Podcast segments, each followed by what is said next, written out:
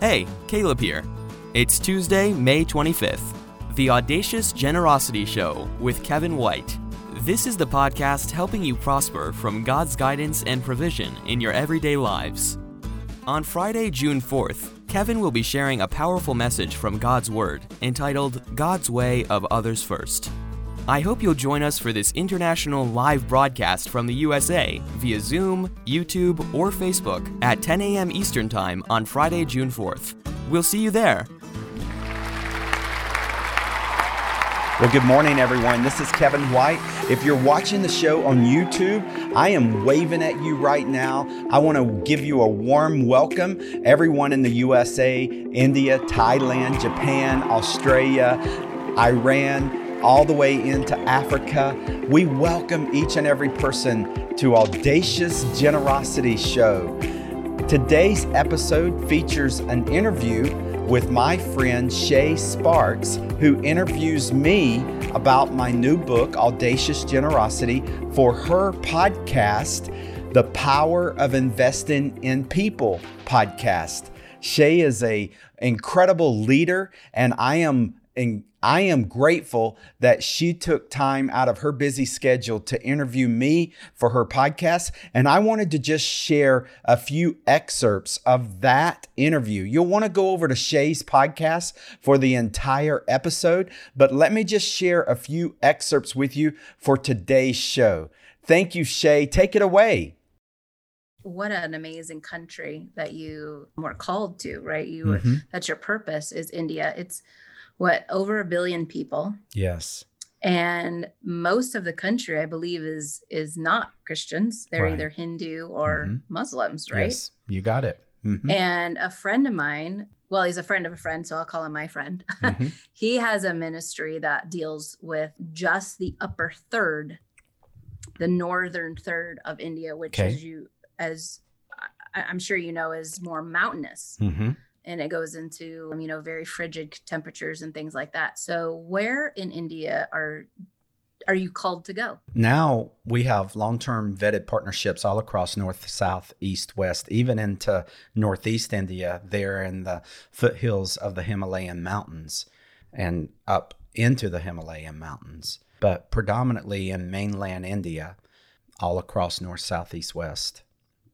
Have you seen christianity grow in mm-hmm. India. Yeah. Yeah, you're not going to hear about it in the media or right. statistically from the Indian government, but yes, there is a hunger and thirst for God there. There is a passion for a God that will actually speak to you in prayer. We take it for granted the the whole Christian faith that we've had passed on from generation to generation. There most of the Christians are first and second generation Christians. You know, most of their churches are 100 years or less old. The vast majority of churches in India are like 10 to 15 years old or younger. And so historically, the starting of new churches has always been the most effective means of evangelism. And that's what is happening in India, where uh, a believer will come to faith in, in Christ and begin to experience a call to ministry.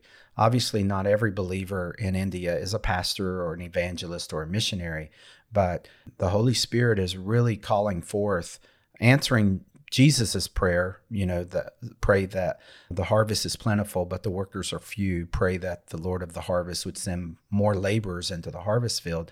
And you see that happening in India. But you also see a respect for gospel workers among all believers. You can be a teacher and a lawyer, Christian business person, but they really understand a purpose that God has given them for the gospel as a mm-hmm. teacher, as a lawyer, as a business person. Yeah. So it sounds like their ministry is literally being that business person, is being that teacher, mm-hmm. where ours is the opposite, right? We're the teacher, and then maybe we can minister to some one or two people, right? Yeah. yeah. It's kind of in reverse. Yeah. I would say th- their their conviction is gospel first. Mm. They really stand on that verse what does it profit a person if he gains the whole world but loses his soul and so they really want to be a genuine witness for Christ and a representation of the gospel. And it's not that they're dogmatic and pushing the gospel down people's throats, but they just realize that they are all of these careers and vocations for the sake of the gospel. And so it, it's spreading we serve a God that reveals himself in the midst of human need. Christmas was all about that. Easter's all about that. The Old Testament, the New Testament, God has constantly been revealing himself in the midst of human need. And India is one of the neediest countries in the world. It is quickly developing. Everyone now has a cell phone in India, and the development is profound, but there's still human need. One just classic example is leprosy we don't see leprosy in the USA. You're not going to find a leper colony in the USA, but there's still a thousand in India. And the only reason is just their low standard of, of sanitation, their resources to, to maintain proper sanitation, the lack of water is an incredible hardship all across India. Education is a higher priority today than ever before, but you still have the older generations that are severely undereducated and under resourced. Uh, medical care, dental care is just an incredible need all across India. There is a wealth that is developing in India, just like it's developing in the US, but there is nothing that's going to replace the generosity of, of Jesus Christ.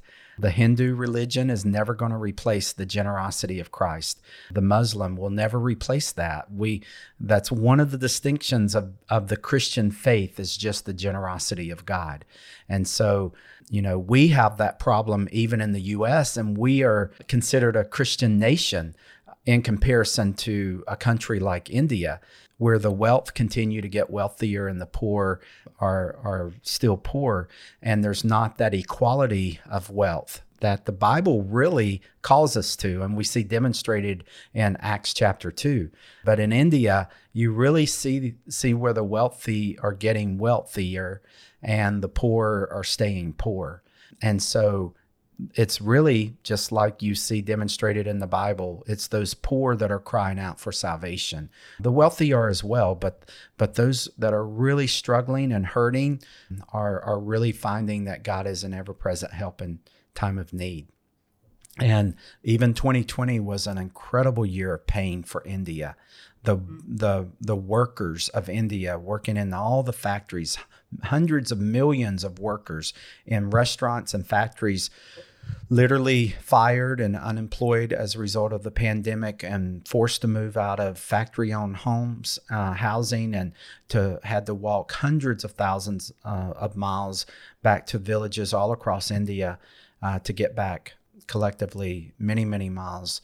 And uh, just uh, lots of death along the way and uh, lots of human suffering. And so mm-hmm. it's in that environment that they really you know, we come to a place of quote the end of ourselves and we look up and and begin to realize that there's a God of mercy that has so much to offer to us in our time of need. Hey, it's Caleb. Kevin will be right back. I invite you to visit kevinwhite.us and join thousands of subscribers to Kevin's daily one minute motivation series called Generously Blessed. Kevin's book, Audacious Generosity, is an international bestseller. Audacious Generosity is available in paperback, hardback, ebook, and audiobook at kevinwhite.us and worldwide everywhere books are sold. A serial entrepreneur, Kevin has helped start hundreds of businesses, nonprofits, and churches.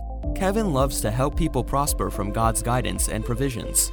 As founder and executive director of Global Hope India, Kevin has traveled over 1 million miles to 27 different countries, speaking to thousands of audiences throughout India and the world. Schedule Kevin today at kevinwhite.us.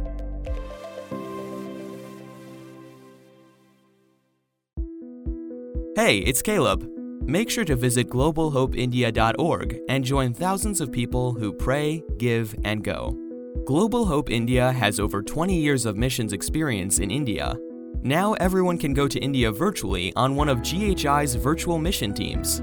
Over 1 billion people in India have never held a Bible. Most people in India lack access to even know about Jesus. Join Global Hope India in changing that. Go to globalhopeindia.org today to pray, give, go.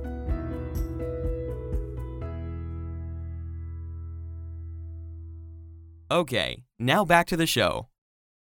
I, just want to paint a picture for our listeners that, you know, in India, the water supply, I've seen, I have friends that go there. So I've seen pictures where, and I haven't been there yet, but that will be on the mm. horizon at some point. Yes, let's do it. They, there are pictures where there are cows standing in, you know, streams. And then there are people literally within, you know, a few feet drinking that water. Mm-hmm. And, you know, when you say the poor stay poor, it's, it, it was compared to years ago as a caste society. Yes right? So there was only two. There was the poor and there was the rich, and that was it. And it's such an a beautiful thing to hear you talk about what you're doing and talk about generosity. And so there's before we go into talking about your your book because you touched on generosity i have to ask because now i'm like curious because i know of that dichotomy between the rich and the poor and the caste society in in india. And being from the midwest you know you walk into any corner there's a church a big beautiful building of a church and stained mm-hmm. glass windows and probably some sort of uh, cross on top and all of that even you know mosques and things like that are huge and, and bountiful here in the united states so what does a church look like a christian church look like in mm-hmm. india yeah a very humble gathering not necessarily identified with walls and facility. There are some beautiful churches in India, but the vast majority are starting in homes. They're starting small and they're continuing to grow. And eventually they'll get some land and eventually they'll have a facility. And the vast majority, if, if there are if there are 10,000 churches in India, there's probably more, but if there's 10,000, 950 of them are a concrete building that is probably 20 by 40 just a, a very simple structure that that is now their church facility. And so long before the pandemic when the churches globally shut down and a lot of other things shut down and churches had to figure out how to be present in their community outside of them inviting people to their Sunday services, the the church in India was already what you might describe as the church without walls that was out in people's homes praying for them and and being at the crossroads of life with with people when death occurred and when marriages occurred and graduations occurred and a new car would be bought. They would you know the pastor would come and pray blessings over that gift uh, from the lord and different things like that always happening out out in the village. And a lot of pastors wouldn't necessarily get a salary like most of the pastors in the US would get from their church, but their family would, you know, they would go and visit a family and take back some bags of greens and maybe a chicken and maybe a dozen eggs and things like that would would be how the the, the pastors of India would eat week in and week out.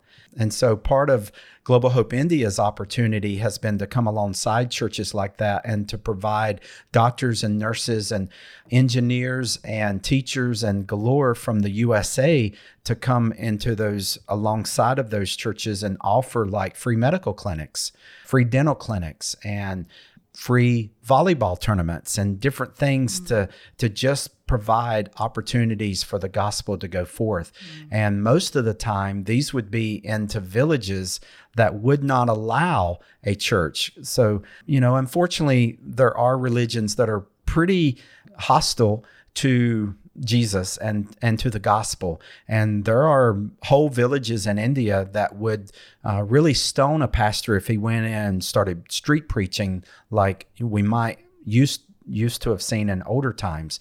That doesn't happen as much anymore because they've really become hostile to to the gospel. We would say, and so taking these creative entries, offering them a volleyball clinic offering them a free medical clinic and things like that, they would welcome and we still get to go in with the Christian testimonies. We still get to pass out Bibles. We still get to pray prayers of salvation over them, but it's not as a church building with a steeple coming into that village at that moment. Once God moves and faith begins to grow, then eventually land is now acquired and a church will begin to be built. But it really starts long before that, which is faith hmm. developing in the hearts of people. Thank you for listening to the Audacious Generosity Show with Kevin White. Find the complete archive of all episodes at kevinwhite.us or subscribe for free through your favorite podcast player and never miss an episode. This program copyright Kevin White International Incorporated, all rights reserved. Each week we bring you a message of audacious generosity from God, remembering the true generosity of God from John 3:16. For God so loved the world that he gave Jesus,